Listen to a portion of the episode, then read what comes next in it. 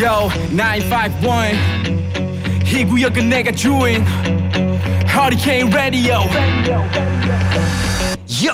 여러분 안녕하십니까? 생방송 최고가 이렇게 나디 앵커 DJ 앵디 최고입니다. 홍시가 저절로 되는 건 아니겠죠?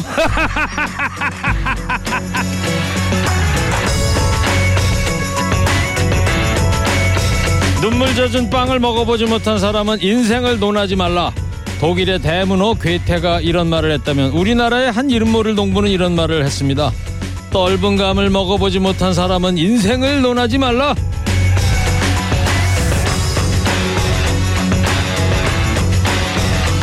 홍시가 나오기 시작했습니다. 말랑한 홍시는 참 맛있죠.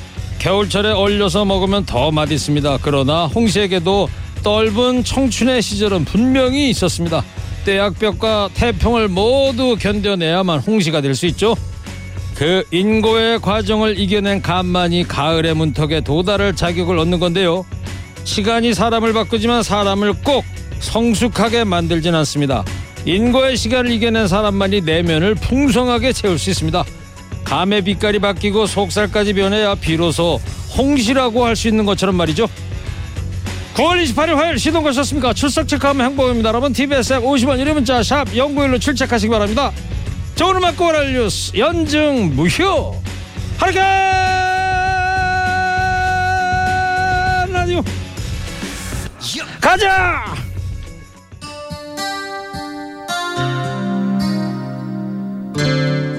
선거권들 김경래 PD의 첫 곡입니다. 머라이어 캐리 My All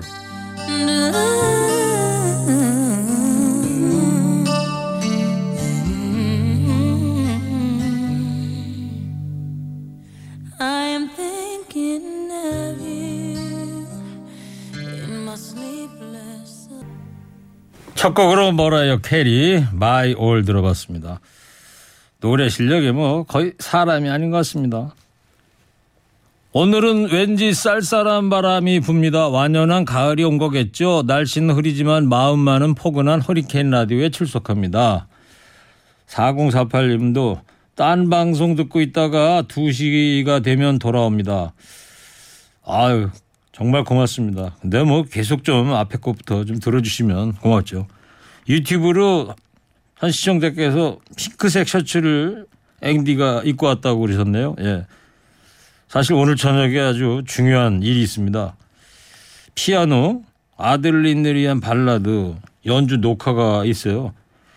매일 저 일식집 주방장 같은 셔츠 입고 녹화를 해서 최일구 TV 유튜브에 올려놓으니까 변별력이 없더라고요. 그게 그거 같아가지고 오늘은 좀 셔츠에 신경 좀 쓰고 나왔는데 그나저나 지금 뭐 2주일 넘게 어떤 때는 새벽 2시까지 연습했는데도 아직도 지금 2%가 부족합니다. 오늘 저 끝까지 박자 잘 맞춰갖고 연주 녹화가 성공할지 긴장이 되는데 까짓 거뭐 오늘 안 되면 뭐 다음 주에 또 해보면 되겠죠. 예. 서울시내 교통 상황 알아보고 오겠습니다. 이주혜 리포터 전해주세요. 서문선생께서 10년은 젊게 보입니다. 어우 감사합니다. 류지강입니다. 인생 라면 들으시고요. 허리케인 데스크 하겠습니다.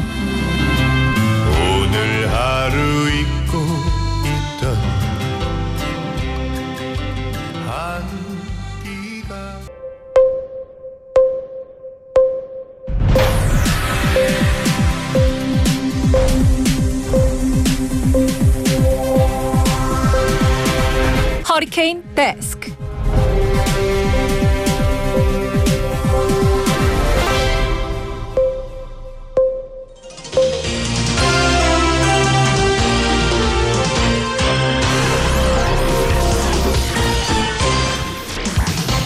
먹고 살기 힘들어도 지나치면 안 되는 세상 소식 전해드립니다. 허리케인 데스크.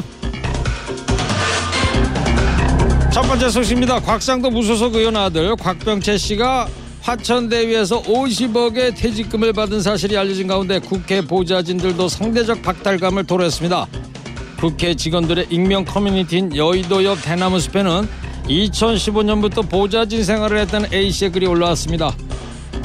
당신께서 지난 7년간 과중한 업무로 건강이 악화돼 잦은 기침과 어지럼증 등이 생기셨던 것처럼 저 역시도 지난 7년간 대통령 선거와 국회의원 선거 또 일곱 번의 국정감사를 치러내며 온갖 염증과 대상포진 등을 앓게 됐다.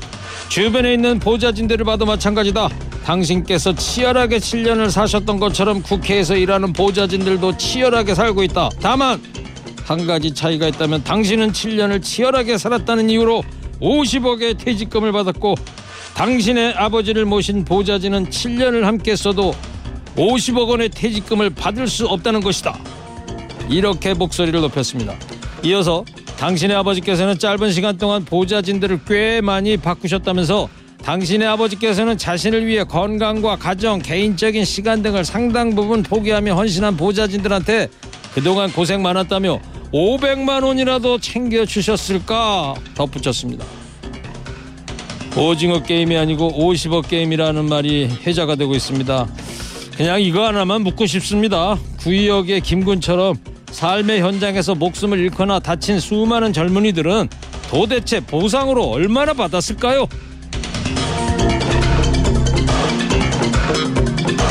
지난 23일 윤석열 후보는 국민의힘 대선 후보 경선 토론회에서 주택 청약 통장을 만들어 본 적 있냐는 질문을 받고 어, 집이 없어 어, 만들지 못했다 이렇게 답해서 빈축을 샀습니다. 부동산 정책에 대한 몰 이해가 여실히 드러난다는 비판을 받았습니다. 특히 재래시장을 찾아 어묵을 맛보고 상인들과 소통하는 등 민심 투어에 나섰던 모습이 모두 서민 코스프레에 불과한 거 아니었냐 이런 지적이 이어졌는데요. 민심을 얻기 위해 서민 친근함을 내세우는 정치는 윤 후보뿐만이 아닙니다. 그러나 서민 경제, 서민 정치를 외치던 정치인들이 정작 서민의 삶을 전혀 이해하지 못한 모습 때문에 오히려 유권자를 기만하는 행위라는 비판이 나오고 있습니다. 가장 대표적인 논란은 지난 2008년 정몽준 전 의원을 꼬리표처럼 따라다닌 버스비 70원 발언입니다. 당시 버스 요금은 1000원이었죠. 박근혜 전 대통령도 지난 2012년 최저임금이 얼마냐는 질문에 5천 원 좀 넘는 거 아니냐 이렇게 답해서 지적을 받았습니다. 당시에 법정 최저임금 4,580원이었습니다. 정치인들은 표를 더 많이 획득하기 위해 서민 행보를 보입니다. 그러나 생활 속에서 경험한 바가 없어 빈틈이 드러나게 되면 정치적 리스크가 따를 수밖에 없습니다. 주택 청약 통장이 뭔지 알 필요가 없는 삶을 살아온 분이 어떻게 평범한 서민의 삶을 이해할 수 있을까요? 이해도 못하는데 함께 공감할 수는 있을지 그것도 걱정입니다. 다음 소식입니다. 카드 사용액에 따라서 1인당 월 최대 10만 원까지 돌려받는 이른바 카드 캐시백 사업이 다음 달부터 시작이 됩니다. 올 2분기 월 평균 사용액보다 3% 이상 많이 쓰면 초과분의 10%를 환급해주는 정책입니다. 내수를 활성화시켜 골목 상권을 지원하겠다는 구상이지만 일각에서는 코로나19 방역에 부담이 될 것이라는 우려도 나옵니다. 특히 2분기 월 평균 카드 사용료가 100만 원인 경우에 캐시백 10만 원을 받으려면 월 평균 203만 원을 써야 하기 때문에 캐시백을 지급받기 위한 요건 등을 두고 실효성 논란도 나오고 있습니다. 글쎄요, 누가 10만 원 돌려받겠다고 100만 원을 더 쓸까요?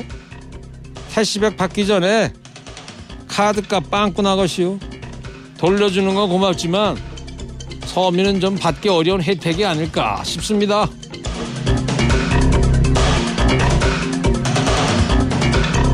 문재인 대통령이 이제는 개 식용 금지를 신중하게 검토할 때가 되지 않았는가 이러면서 제도화 가능성을 언급했습니다. 매년 여름 복날이 오면 청와대 국민청원에서 찬반론자들이 감론을박을 벌이지만 청와대와 정부는 유보적인 입장을 유지해 왔는데요. 문 대통령이 처음으로 공식 입장을 밝힌 겁니다. 한편 이날 통계청이 발표한 인구 주택 총조사 표본 집계 결과에 따르면 작년 기준 국내 2,092만 7천 가구 가운데 15%인 312만 9천 가구가 개와 고양이 등 반려동물을 키운다고 응답했습니다. 그러나 여전히 찬반 농장은 팽팽합니다. 국민의식 변화에 따른 당연한 결과라는 반응과 이미 이루어지고 있는 개식용을 부정할 수 없다는 반응이 맞서고 있는데요. 개식용 금지 청취자 여러분들은 어떻게 생각하십니까?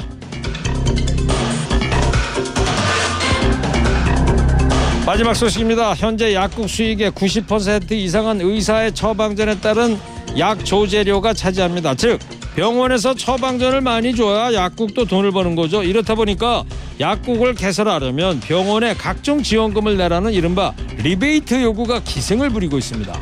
약사 김모 씨는 경기도 파주의 한 신축 건물에 약국을 열 예정이었습니다. 그런데 건물을 소개해준 브로커가 해당 건물에 함께 입주하는 병원 인테리어비 명목으로 3억을 요구했습니다. 하남시에서는 2억을 내라는 요구를 받았습니다. 병원 측에선 대신 하루 처방전 몇백 장을 써주겠다는 겁니다. 20군데를 가면 19군데에서는 당연히 돈을 요구한다고 말하는데요.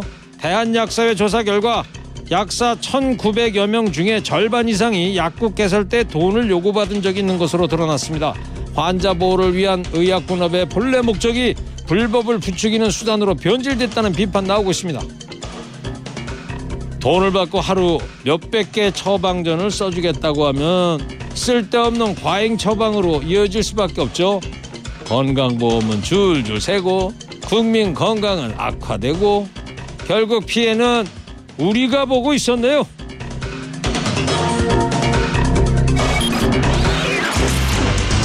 오늘 허리케인 데스크 여기까지 하겠습니다. 깨어있는 시민이 됩시다. 잠시 후 쇼미더 뉴스에서 주요 뉴스 더 자세히 살펴보겠습니다.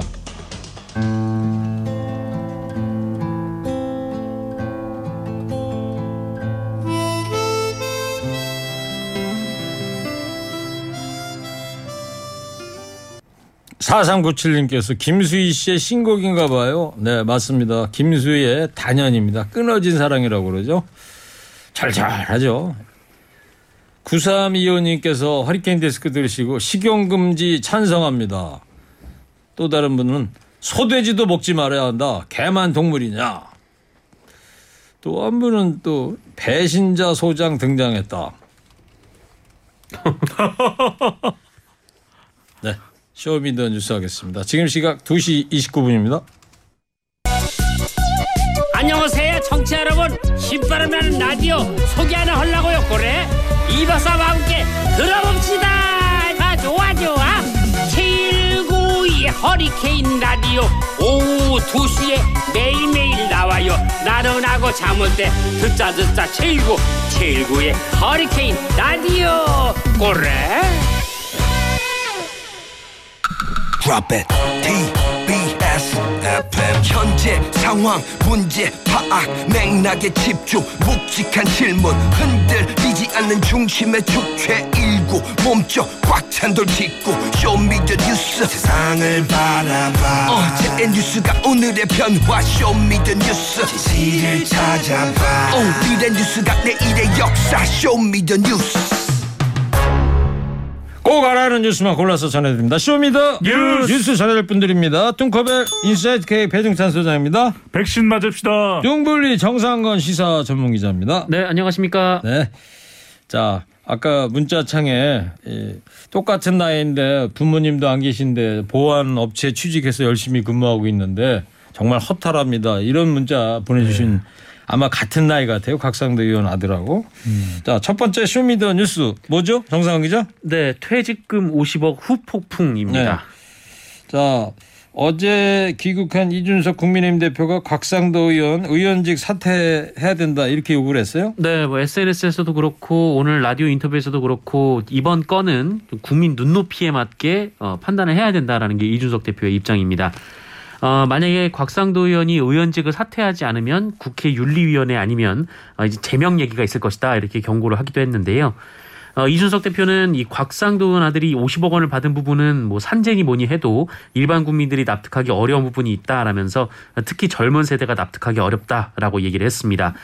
어, 그리고 이준석 대표에 앞서서 이 강민국, 박대수, 박성민, 백종원, 엄태영, 정동만, 어, 최승재 의원, 이 국민의힘 초선 의원들인데 어, 이 일곱 명의 의원들이 이후 여하를 막론하고 납득할 수 없는 일이다라며 읍참마속의 의지와 결기를 세워야 한다라고 말을 하기도 했습니다. 네, 2030 세대에만 호텔감 주는 게 아니잖아요, 사실은. 그럼요. 전 국민에게 헛달감을 주죠. 그렇습니다. 나이를 떠나가지고 네. 열심히 일하면서 사는 사람들한테는 그야말로 허탈감을 느끼는 거고.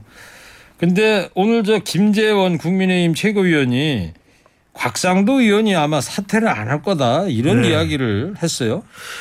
어, 김재원 최고위원이 같은 당 소속이기도 했고 이제 탈당을 했으니까 뭐 곽상도 의원은 무소속이 됐는데 한 라디오 방송에 김재원 최고위원이 출연을 해서 그렇게 설명을 했습니다. 곽상도 의원은 아들의 퇴직금이 정당하다라고 생각을 한다. 열심히 일해서 어, 번 돈이고 그리고 퇴직금을 받은 것이기 때문에 아무런 문제가 없다. 이렇게 판단하고 있기 때문에 각성도 의원이 사퇴를 할 가능성이 별로 없다. 이렇게 이제 마치 각상도 의원을 잃고 있는 것 마냥 그렇게 전달을 했는데 또 그렇게 보는 이유가 뭐 각상도 의원하고 서로 이야기를 했을 수도 있겠죠. 근데 각상도 의원은 화천대유의 몸통은 자기 아들이 아니라 이재명 경기지사다. 그렇기 때문에 본인이 국회의원직을 사퇴할 이유는 없다. 이렇게 계속 생각을 할 거라고 밝혔습니다. 네. 그뭐 퇴직금이 어느 정도 상식적인 수준에서 받았다면 누가 뭐라고 그러겠어요. 네. 네. 이거는 뭐 완전 비상식적인 50억이라는 세금, 을 로또 퇴직금이라고 네. 그러는 건데. 세금을 제하고 28억이니까 로또죠. 그러다 보니까 이 곽상도 의원은 실제로 본인한테는 나는 문제 없어 이렇게 생각을 하고 있다는 거예요. 네, 뭐 이미 SNS를 통해서 그 아들 명의의 해명문을 올렸는데 뭐 아들이 채용 공고를 보고 입사했을 뿐이며 또 자신과 관련이 없다 이렇게 또 얘기를 했었고 또 돈을 많이 받은 건 회사가 엄청난 수익을 올렸기 때문이고 또 본인의 아들이 건강을 해칠 만큼 과중한 업무를 한 데 따른 정당한 대가다 이렇게 주장을 했습니다. 특히 그 이재명 지사가 이 곽상도 의원을 고발했는데 이에 대해서 이재명 지사를 무고죄로 고발한다라는 게 곽상도 의원의 입장인데요. 이 대장동 개발 사업 주인이 이재명 후보다 이렇게 계속 주장하면서 어, 이재명 후보가 본인을 고발한 것은 무고죄다 이렇게 주장하기도 했습니다. 네. 그러니까 무고죄라는 거는 바로 고, 고발하거나 그럴 수 있는 게 아니고 고발한 사람이 나중에 이 본인이 피고발인지 무죄로 이 혐의가 나온 무죄가 확정이 되면 그때 무고죄로 이제 거는 거거든요. 그렇죠. 지금 당장 뭐 무고죄 한다는 얘기가 무고죄로 대응하겠다 이런 네. 뜻이고 김만배 씨도 50억을 또 어제 서울 용산경찰서 조사 받고 나오면서 이런 얘기를 해서 산재 보상금으로 지급했다. 그러니까 언론과 인터뷰에서 어떻게 50억 원을 퇴직금으로 지급할 수 있었느냐라고 하는 질문을 받고서 원래는 이제 퇴직금이 한 5년 6개월 정도 일을 했는데 5억 원 정도가 책정이 됐다고 합니다. 그런데 어, 곽상도 의원의 아들이 상당히 뭐 아팠다. 이건 프라이버시라서 밝힐 수가 없는데 그렇게 계산을 한다면 45억 원이 산재 위로금이라는 이야기거든요. 그런데 어떤 회사가 산재 위로금을 45억을 주죠?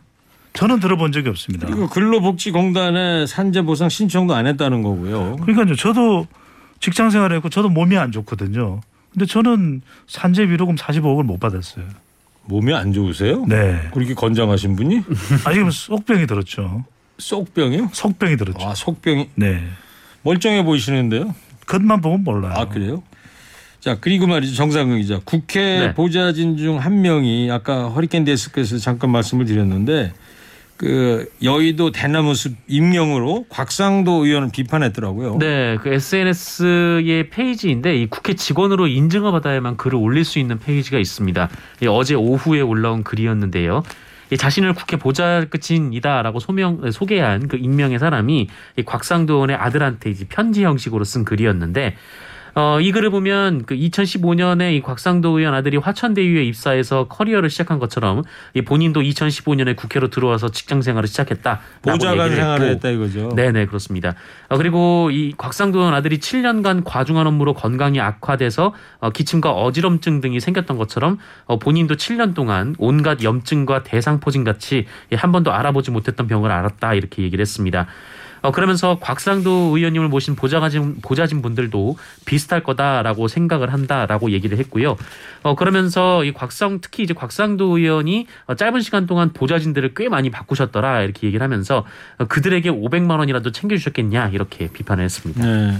그 마지막 부분 그 부분이 참 찌르는 얘기 같아요. 네? 네. 아니 근데 실제 그런 경우가 굉장히 많답니다. 온갖 국회의원의 짜증은 다 받아주면서도 정작 자리에서 물러날 때는 그냥 통보를 하는 거거든요. 뭐 오늘까지만 이래 이런 식으로 가서는 안 되는 거죠. 아 그래서 국회 보좌진들 그렇게 그런- 인사를 합니까? 그렇게 될 수 있는 거죠. 그렇기 때문에 국회의원 보좌진도 좀 더 안정적인 일자리 확보가 가능한 그런 조치가 필요합니다. 예, 그렇군요. 네. 2030 세대 박탈감 이제 아주 상당할 것 같아요. 심각합니다. 빅데이터 상으로도 그런 박탈감과 또 분노가 나타나고 있고요. 심지어는 화천 대박 또 로또 대유 이런 이야기까지 나옵니다. 나는 어떻게 취업을 하면은 퇴직금 50억 원을 받을 수 있는 아니 5억이라도 받을 수 있는 회사에 취업할 수 있을까? 실제 퇴직금을 50억 원 정도 또는 이상 받은 사람들은 지난 한 해 몇 명 안 된다 그래요. 정말 대기업에 많은 수익과 성과가 있었던 기업의 임원 정도 출신이면 모를까 도저히 한 30년 이상 근무해야 될 거예요. 그러니까요. 도저히 그래서 실질적으로는 한 달에 어 2천 아 한 달에 250만 원 정도를 받는 경우에 이 정도 기간 동안 일하고 퇴직을 하면 퇴직금이 한 2,500만 원 정도랍니다. 예. 그런데 어 50억을 받았다는 건 이해가 안 되고 심지어는 인터넷에 댓글을 보면은 50억 퇴직금은 고사하고 50만 원 받- 받는 일자리조차 없네. 예. 이런 한숨만 가득했습니다. 예. 이 퇴직금 산정이라는 게 한 달 월급 있잖아요. 네. 네. 예를 들어서 300을 받았다. 그러면 1년 일하면 회사에서 석 달치. 300을 네. 퇴직금 충당으로 이렇게 쌓아놓거든. 그렇죠. 그러니까 시- 이 사람이 7년 일했다는 거 아니에요? 네. 6년 일했다 쳤어.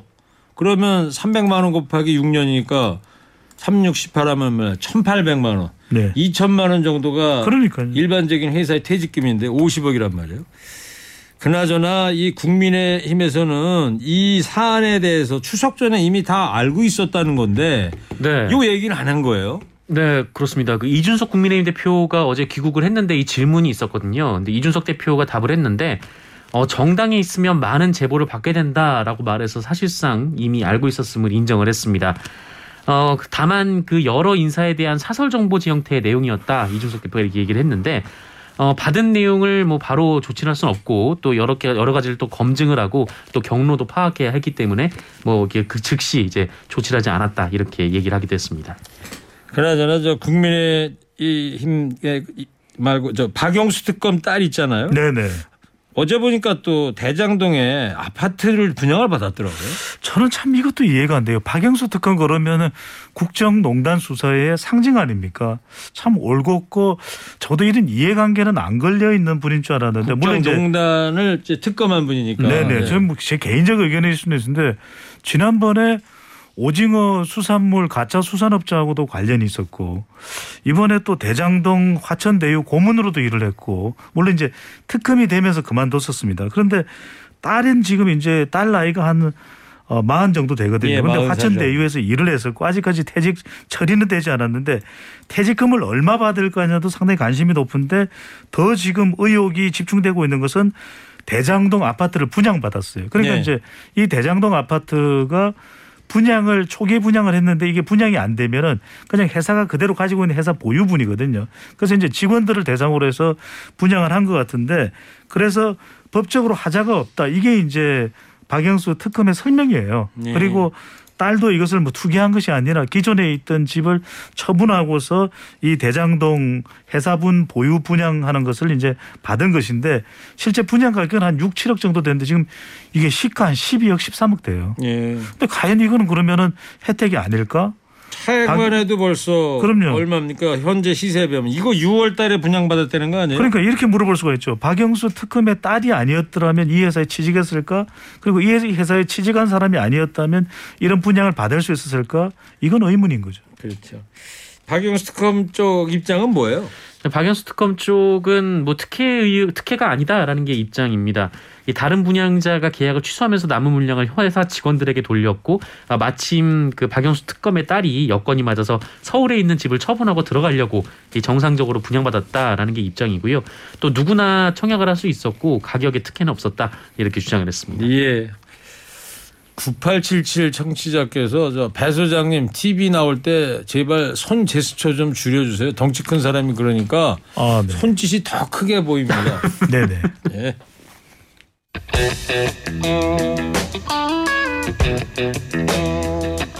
자, 배 소장님. 네. 뭐 라디오 할 때는 뭐 제스처 거의 안 쓰시는데 네네. 두 번째 Show me the 뉴스는요?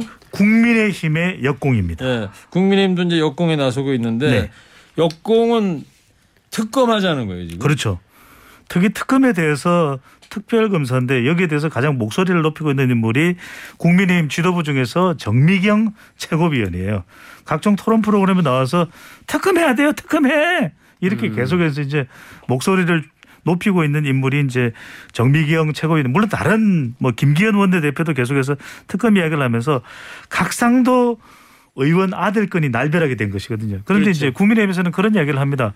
각상도 의원 아들 건은 아들 건인 것이고 어차피 대장동 개발 의혹의 몸통은 이재명 후보 아니겠느냐. 그러면 이게 대선에 영향을 줄 수도 있고 빨리 특별검사도 왜못 받아들이냐. 받아들여서 수사 받겠다고 했지 않느냐. 계속 주장을 하고 있습니다. 그러니까 국민의힘에서 이제 이재명 후보를 직격하려고 이제 네. 대장동 의혹을 계속 파헤치다가 갑자기 곽상도 의원 아들 퇴직금 50억이 딱 나옵니다. 네. 그 오늘 조간신문 어디 만평을 보니까 네가 왜 거기서 나와 그러면서 그럼요. 퇴직금 50억 영탁의 노래죠. 그걸 만평에 쓰기도 했는데 오늘 신청곡은 네가 왜 거기서 나와라 할까요? 여보세요. 자 화천대유 핵심 관계자가 이재명 지사와 연관이 있다는 주장이 이제 어제 밤쯤에 나왔는데요. 네, 박수영 국민의힘 의원이 제기한 의혹인데요. 어, 이재명 경기도지사의 측근이 이화영 전 의원인데 이화영 전 의원의 보좌관이 어, 지금 현재 화천대유 그리고 어, 그 관계사인 천화동인의 사내 이사다.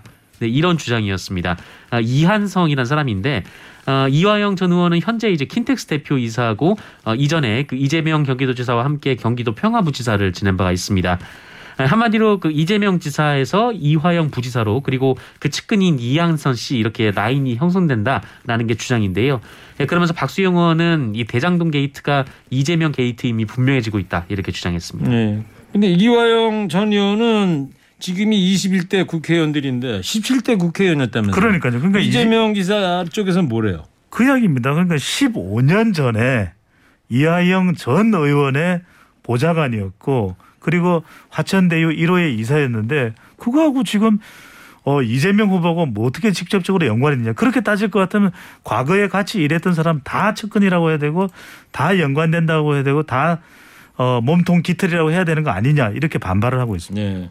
배 수장님은 뭐 그래도 무겁당 옛날에 일구 라인이었던 건 맞죠? 그렇죠. 우리는 네. 너무나 투명하고 또 정상적인 운영을 한 조직이었죠. 네. 정상이죠. 그래서 윤석열 전 총장도 민주당을 이제 비판하고 나섰어요. 네, 그동안 윤석열 전 총장은 뭐 캠프 차원의 논평 빼고는 뭐 특별히 별다른 언급을 하지 않았었는데 그 어젯밤에 돌연 이 대장동 게이트의 몸통은 이재명이다 이렇게 주장을 하면서 어, 본인이 대통령이 되면 이 화천대유의 주인은 감옥에 갈 것이다 이렇게 주장을 했습니다. 어, SNS에 글을 썼는데 이 증거까지 명백한데 손바닥으로 하늘을 가리냐 이렇게 비판을 했고 이 조국 비리를 검찰 개혁으로 내세워서 여론을 호도하고 본질을 변질시키려고 했던 이 똑같은 경우다 이렇게 주장을 했습니다. 네. 알겠습니다.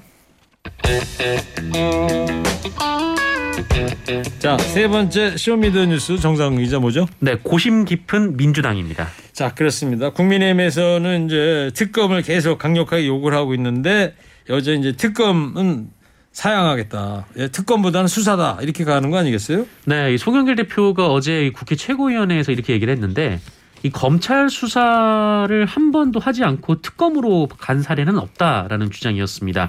어, 그러면서 국민의힘이 무리한 정치 공사를 할 게 아니다 이렇게 얘기를 했는데요. 이 윤호중 원내대표도 지금 국민의힘이 입만 열면 특검을 주장하는데 어, 이미 경찰과 검찰에서 수사를 하고 있는데 지금 신속한 수사를 오히려 방해하려는 시도로밖에 보이지 않는다 이렇게 주장을 했습니다. 지금 국민의힘에서는 뭐 거액의 뭐 퇴직금이라든지 뭐 대장동 개발 의혹 전반을 모두 특검으로 규명하자 이렇게 주장을 하고 있는데 어 여당은 이 대선을 앞둔 민감한 상황에서 이 특별검사 임명 단계부터 정치 공방으로 흘러서 이 실체적 진실 규명에 오히려 장애가 될 수 있다 이렇게 우려를 하고 있는 상황입니다. 네. 이제 특검이라는 거를 하게 되면 하려면 특검 법을 만들어야 된다면서요? 네, 특검법을 만들어야죠. 네, 이제 특검법 그 특검법을 만드는 과정에서 이제 또 정치적인 이 공방이 있을 거고 시간이 줄줄 가고 그 어떤 분의 전망을 보면 아마 대선이 끝나야지 특검을 만약에 도입하게 되면 대선 끝나야지 화천대유 특검의 결과가 나오지 않겠느냐 그러니까요. 이런 얘기도 하더라고요. 그 시간이 오래 걸릴 수밖에 없고 특별 검사를 누구로 임명하느냐도 상당히 공방이 있을 수밖에 없는 거예요. 답이 안 나오는 거죠. 네. 하여튼 근데 여론이 이제 심상치 않아서 민주당에서 이제 대응 방안을 고심 중이라고 하더라고요. 더불어민주당도 고심하고 있습니다. 법사위원회가 열리기도 했었고 또 송영길 대표에게도 계속 요구가 되고 있고 그러다 보니까 이제 박범계 장관이 검찰 수사를 좀 가속화하겠다, 속도를 높이겠다 이렇게 이야기를 하고 있는데 경찰의 경우에도 인력이 더 투입되고 이제 금융 흐름을 보는 것이 제일 중요하거든요. 지금 일단은 이성문 대표와 김만배 대주주까지 수사가 된 만큼 검찰 수사 속도를 좀 높이겠다 이렇게 대응이 되고 있습니다. 네. 민주당은 그리고 민간 개발에 의한 불로소득 이걸 좀 문제를 삼으면서 이걸 좀 근절해야 되겠다 이런 정책을 펴겠다는 거죠. 네, 뭐 이재명 지사가 그제 이제 전북 경선이 끝난 다음에 기자들과 만나서 얘기를 했는데 이 본인으로서는 할 수 있는 최선을 다했어도 이 국민이 기대하는 수준까지 개발 이익을 환수하지 못한 점은 아쉽게 생각한다 이렇게 얘기를 했습니다. 어, 그러면서 이 불로소득이 국민에게 환수될 수 있는 그런 장치를 만들겠다라고 했고요. 어, 그리고 이재명 지사를 지지하는 이 국회의원 모임이 있는데 이 포럼에서도 오늘 그 이재명 지사와 함께 이 개발 이익 환수를 어떻게 할 것인가를 주제로 토론회를 어, 열고 있는 상황입니다. 아 그래요? 예. 알겠습니다. 8301님께서 일구님 사탕 막 주는 것도 특혜입니다. 예. 그래서 특혜 근절을 위해서 요즘은 사탕을 안 주고 있습니다. 돈이 없잖아요. 여보세요. 좀 사오세요. 네. 예. 끝날 때 50개씩 주시죠. 자, 방송만 잘 듣고 계셨으면 금세 맞힐 수 있는 Show me the 퀴즈 드리겠습니다. 이번 대장동 의혹으로 부동산으로 얻은 과도한 이소득에 대한 문제가 화두로 떠올랐습니다. 노동의 대가로 얻는 임금이나 보수 이외의 소득을 뜻하는 이것이 무슨 소득일까요? 뚱커벨 힌트 좀 네. 주세요. 자고우면 뚱블리 정상훈 기자. 네. 어, 소득 위에 보수 이외의 소득입니다. 자, 객관식 오늘은 보기 세개입니다 1번 불로소득, 2번 불로소득, 3번 기본소득. 자, TBS 앱 50원 유료 문자 샵 공구오일로 정답 보내주시기 바랍니다. 선물 소개해 주세요. 환도 화장품에서 스펠라 여성용 화장품 세트를 주식회사 바찌 화장품에서 어성초 샴푸, soothing 젤, 선크림을 우리 아기 첫 매트 파크론에서 라피오 소프트 놀이방 매트를 부모님 드리려 샀다가 내가 다 먹은 과자 화성당 제과에서 건강 과자를 진미령의 손맛이 들어간 김치의 도도한 맛, 진미령의 프리미엄 김치, 주식회사 홍진경에서 전 세트, 자연산부 화장품 라피네제에서 피부 탄력 회복에 좋은 렉스리 크리에이티브 3종 세트, 헤어 전문 브랜드 헤어플러스에서 탈모 care 세트를 드립니다. 예. 배 소장께서 협찬 멘트 중에 내가 다 먹은 있었잖아요. 네네. 예. 요번에 왜 추석 선물 중에 받은 것 중에 잘못 배달이 된 거 네. 그거를 그냥 먹잖아요. 어. 그럼 이게 형사처벌 대상이 된다고 그러더라고요. 오. 점유 이탈물 횡령 혐의가 네. 적용될 수 있다는 거예요. 로스쿨 가시려고요?